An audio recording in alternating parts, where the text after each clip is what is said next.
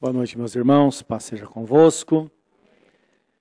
Convido você a abrir a Bíblia Sagrada Nação, livro de Apocalipse, capítulo 3, para nossa leitura. Apocalipse 3, 20 a 22. E lembrando a você que domingo, 9 da manhã, tem é, o momento muito especial de estudo, preparação para os irmãos vão ser batizados no primeiro domingo de setembro. Setembro, mês de aniversário da igreja, nós vamos iniciar o mês realizando mais um batismo. Então, você que está no caminho, é, firme-se. Você que está servindo ao Senhor, seja batizado e de fato tenha uma vida abençoada diante do Senhor.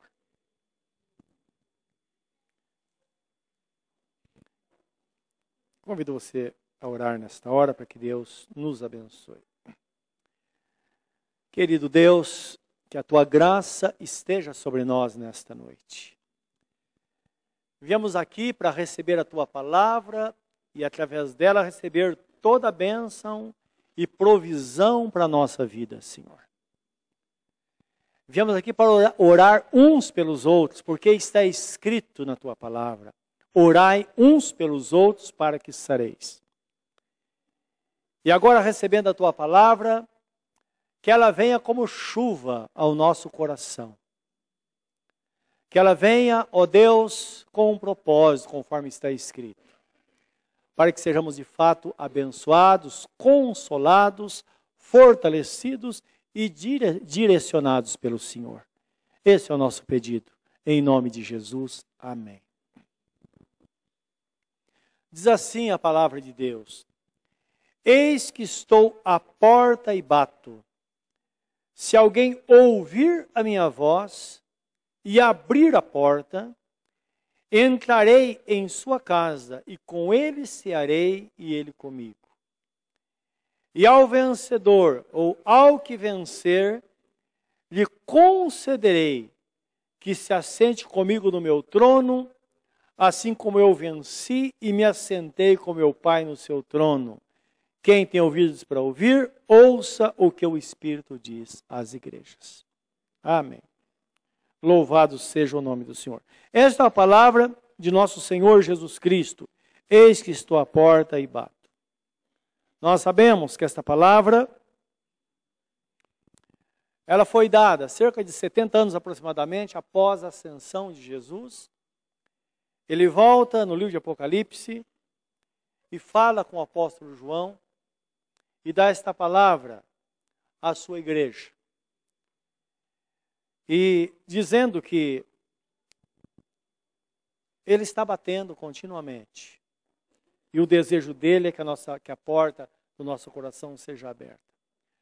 É interessante que nós vemos nesse texto um costume humano de bater a porta. Geralmente nós batemos a porta quando estamos em extrema necessidade. Então é um costume humano.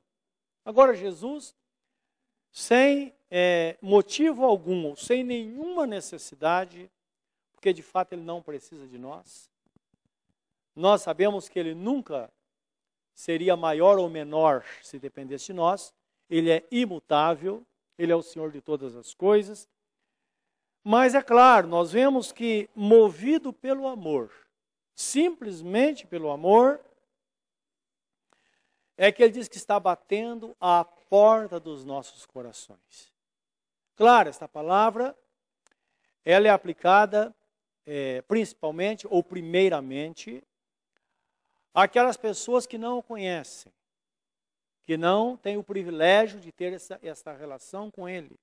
Pessoas que estão vazias, não é? estão desprovidas da presença de Deus mas também é uma palavra dada à igreja, porque é interessante que no final ele fala: quem tem ouvido, ouça o que o Espírito Santo diz à, à igreja ou às igrejas. Isso fazendo aqui menção às sete igrejas do livro de Apocalipse, que na verdade é, representa a sua igreja em toda a terra. Não é? Então ele está falando que de nós, que estamos no caminho, precisamos dar ouvidos a Ele quando Ele fala conosco. Então ele diz: se alguém é, é, ouvir a minha voz e abrir a porta, isso significa que a pessoa pode ouvir ou não a voz. e pode abrir ou não a porta. Nós sabemos que muitas vezes, se nós estivermos distraídos, nós podemos não ouvir a voz de Deus ou não ouvi-lo bater, embora ele esteja batendo, não é verdade? E principalmente na vida que nós vivemos. Estão, estamos tão ocupados com tantas coisas que nós não paramos para pensar que o Senhor ele está mais interessado do que nós de estar em comunhão conosco. Vemos a, a situação de Maria e Marta, quando Jesus vai visitá-las, e uma delas, uma, uma das irmãs, é, é, é, Marta, ela estava ocupada com muitas coisas. E disse que ela estava distraída. Então, Maria, sua irmã, estava aproveitando tudo. Estava sentado ao lado de aos pés de Jesus, ouvindo a sua palavra, enquanto Marta estava ocupada. O texto fala exatamente que ela estava distraída com muitas coisas, estava ansiosa com muitas coisas. Nós sabemos que a ansiedade pode trazer grande distração ao crente, a nós.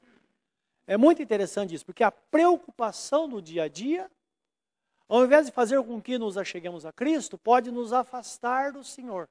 Porque a ansiedade faz com que o nosso olhar esteja naquilo que nos causa preocupação e não na pessoa bendita de nosso Senhor Jesus Cristo. E num dado momento, ele diz: Marta, Marta, estás ansiosa com muitas coisas. E lembra que a tua irmã escolheu a melhor parte. A tua irmã parou para me ouvir. Então nós sabemos que este é o apelo do Senhor para nós também. Precisamos ouvir não é? e dar atenção, de fato, à voz do Senhor e aquilo que Ele tem para fazer na nossa vida. Uma coisa é certa. O profeta Isaías, Isaías 1,19, ele fala assim: Deus fala através dele. Aquele que quiser e me ouvir, ou aquele que me ouvir e quiser, comerá o melhor desta terra. Então nós sabemos que esta é uma realidade que tem atravessado os tempos, não é? Que todo aquele que tem desejo de se aproximar de Deus, que quer, que deseja de todo o coração, certamente essa pessoa será abençoada. Por isso que Deus fala na sua palavra, não é? Buscar-me-eis e me achareis, quando me buscardes de todo o vosso coração. Então, aquele que busca de todo o coração, ele recebe.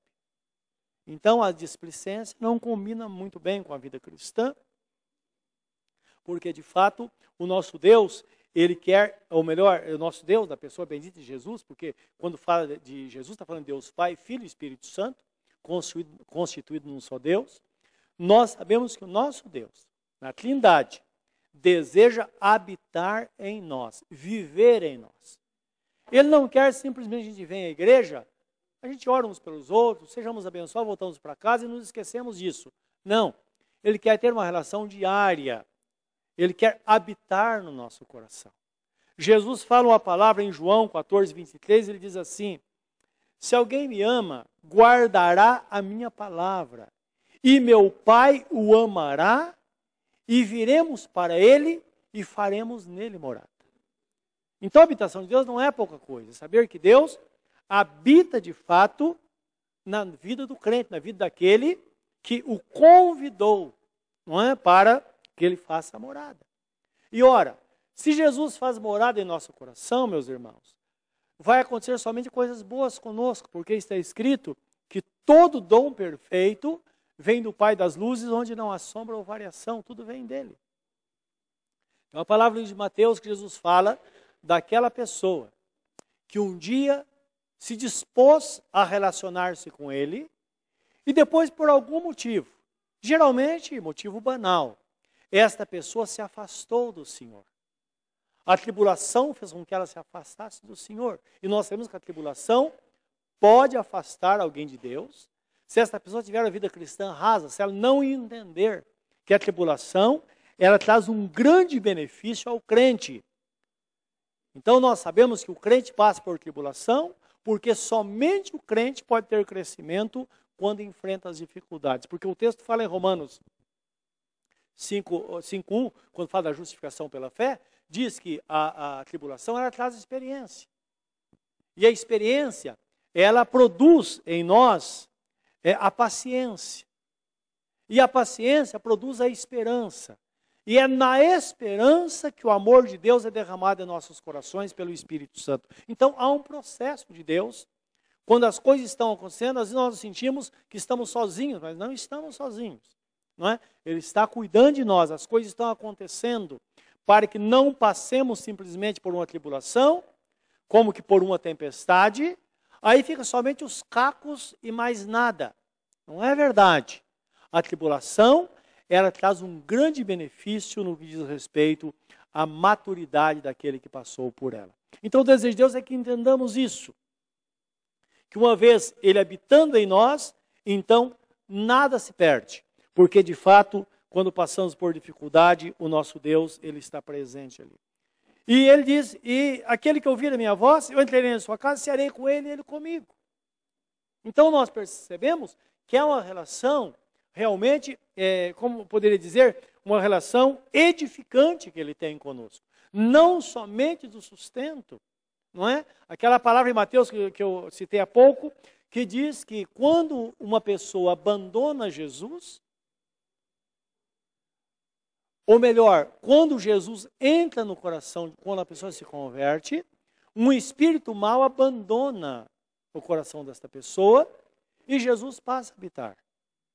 Mas depois, o tempo vai passando, muitas vezes na tribulação, o inimigo fala: essa pessoa não vai aguentar. E de fato, a pessoa, por não ter uma compreensão da vida cristã, o texto fala que ela se escandaliza por causa da tribulação e ela abandona Cristo. Ela abandona a casa e diz que aí aquele espírito mau, ele fala: Olha, eu vou voltar para casa onde eu saí e ele volta. E o estado daquela pessoa se torna, se torna sete vezes pior, porque ele encontra aquela casa vazia, Jesus fala, varrida e ornamentada. Isso é uma, uma para nós é um sinal de quando Jesus entra na casa, entra na vida de uma pessoa, primeiro ele limpa esta casa. Ele limpa. Então a casa está varrida. Por quê? Ela está vazia porque Jesus não está lá. Mas ela está varrida porque Jesus tirou toda a sujeira enquanto estava lá. A casa, ela está ornamentada. Isso é coisas boas. Jesus deixa na vida de uma pessoa. E por isso algumas pessoas se enganam. Porque elas se afastam da igreja, se afastam, com o tempo vai se afastando de Jesus, e ela fala, mas está tudo bem comigo. Está tudo bem até que aquele demônio que foi embora volte. Quando ele voltar, essa casa vira de cabeça para baixo. Não é? Então ele diz isso. Estou indicando, de fato, olhando do lado positivo, a importância de Jesus habitar no nosso coração. De fato, ele traz muitas coisas boas na vida de uma pessoa quando ele está habitando ali. Então ele diz: Eu entrarei na sua casa, eu cearei com ele e ele comigo. Então o cear, aí dá-se dá a, a noção de uma intimidade, não é? Então, está falando de comer à mesa, estar junto e feliz. Feliz é aquele que aceita o apelo de Jesus, o convite ou apelo de Jesus, não é? Por isso que a pessoa que entrega a vida para Jesus, de fato, é o atendimento a um apelo. Jesus está dizendo: oh, estou à porta, estou batendo. Abre a porta. Se você abrir, eu entro. Se eu entrar, eu vou trazer coisas boas para a sua vida e nós vamos manter esta comunhão. Agora é importante entender, meus irmãos, que quando o apelo é feito, como eu disse, podemos aceitar ou não. Feliz é aquele que se propõe a viver com Deus. Infeliz é aquele que rejeita. Porque é importante entender, segundo a palavra do Senhor, se uma pessoa rejeita, o lugar dela é preenchido de alguma forma. Não é? Porque o fato da, do, da, da pessoa rejeitar, o lugar dela não ficará vazio. E eu quero que você leia comigo um texto em Lucas 14, 15 a 24, que diz respeito a esta habitação, o estar na presença do Senhor, o estar nesta comunhão. É interessante, a despeito daquela palavra que nós vimos em Isaías, que diz: aquele que aceitar comerá o melhor desta terra, aquele que ouvir e aceitar comerá o melhor desta terra. É importante entender que muitas pessoas não aceitam, ou simplesmente são indiferentes a vida cristã e depois pagam um preço muito alto.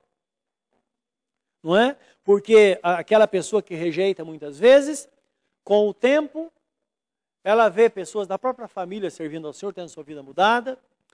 Às vezes vê um vizinho, não é? Pessoas que a pessoa diz: "Olha, essa pessoa não vai dar em nada". E depois vê aquela família convertida e ela continua de fora. Então nós precisamos estar atentos realmente à voz do Senhor e entender realmente como as coisas acontecem na nossa vida. Livro de Lucas 14, 15 a 24. Jesus está falando, desde o versículo 7, ele conta uma parábola, não é? Falando a questão ética, mais uma, uma questão ética realmente do posicionamento de alguém na casa do outro quando é convidado. E com isso alguém disse, ouvindo isso, nós que estavam com ele à mesa, disse-lhe: Bem-aventurado que comer pão no reino de Deus. Porém, ele, Jesus lhe disse: Um certo homem, então ele conta uma outra história, fez um, uma grande ceia e convidou a muitos. E à hora da ceia, mandou o seu servo dizer aos convidados: Vinde, já está tudo preparado. E todos a uma começaram a excusar-se ou a desculpar-se. Disse-lhe o primeiro: Comprei um campo e preciso ir vê-lo.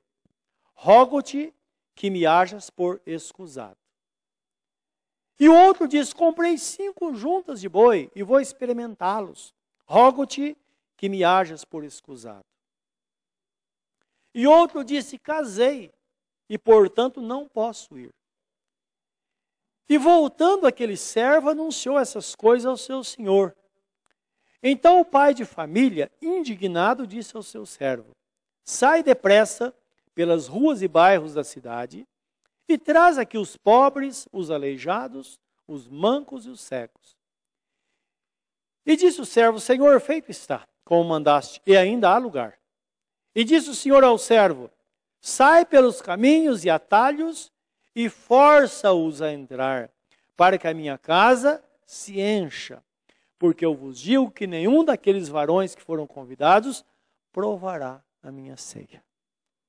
Então nós percebemos o quão duro é quando uma pessoa rejeita o convite de estar com Jesus e viver no reino. Nós vemos aqui que o Senhor se alegra em ver pessoas na presença dele. Creia que o nosso Deus se alegra em ver você aqui hoje, você que se dispôs a vir buscar a face dele, estar na presença dele. Mas talvez você esteja aí, não é? Não, não tenha tomado a decisão ainda de abrir o seu coração para que o Senhor entre na sua casa. Talvez você ainda não tenha aceitado o convite do Senhor de sentar à mesa com Ele, de manter esta comunhão para sempre.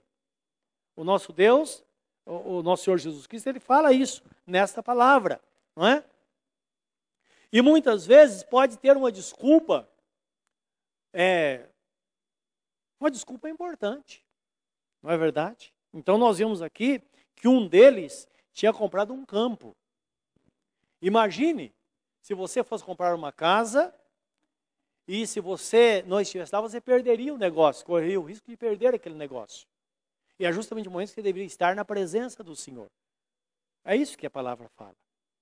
Então a pessoa deu uma desculpa muito boa. Olha, eu comprei um campo, fala me desculpar porque ele sabe o quanto é sério isso. Outro disse: Eu comprei cinco juntas de boi. Então, o boi, na época, era uma ferramenta de trabalho, não é? O boi era que movia a economia. E ele disse: Olha, eu comprei, preciso ver, eu não posso comprar às cegas. Não é motivo justo. E o terceiro disse: Olha, eu me casei. Então ele coloca no ponto máximo: Eu me casei e por isso não posso ir. Jesus está dizendo isso, nos ensinando, meus irmãos, que não há nenhum motivo na vida que serve como desculpa para não estarmos na presença dele e vivermos para ele. Nenhuma desculpa. Porque naquele dia não vai aceitar. Então nós vemos o porquê muitas pessoas perecem, poderia ter uma vida melhor, mas por rejeição, elas veem outros entrando no reino, elas estão de fora.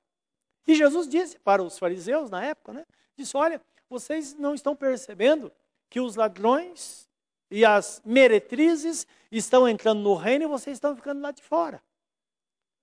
É assim no reino. Porque de fato Deus está chamando.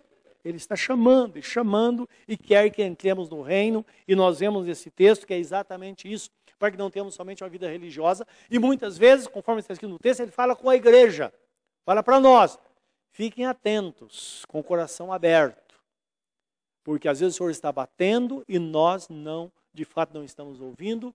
Estamos tão ocupados que não estamos dando atenção àquilo que Ele quer de nós. Eis que estou à porta e bato. Se alguém ouvir a minha voz e abrir a porta, eu entrarei na sua casa, cearei com ele e ele comigo. E ao vencedor,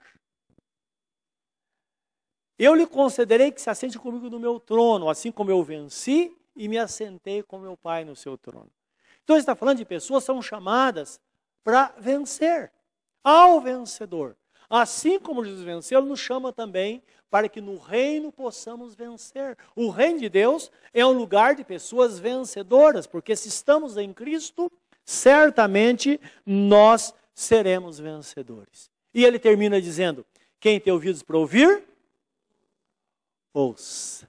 Você está ouvindo nesta noite? Como o seu semblante na presença dele, pense nesta palavra nesta hora.